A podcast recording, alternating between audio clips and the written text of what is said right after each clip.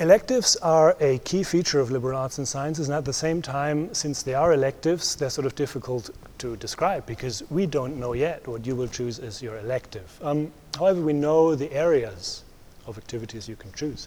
So one thing, of course, is you can take further courses, both from liberal arts and sciences, but also from, also from the rest of the university.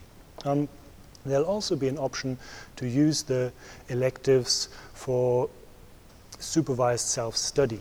For example, you know that for graduate admission you need a certain course. It's not offered in Freiburg.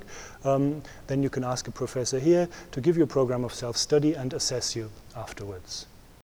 An elective could also be used to do an internship of up to three months. You can decide, you know, I'd like to work with a particular company or with a particular research institution and um, spend three months there.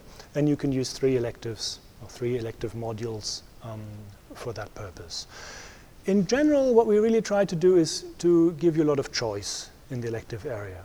Of course, you'll have to satisfy the study committee that this is a serious thing you're planning, that it has a high academic standard, and so on.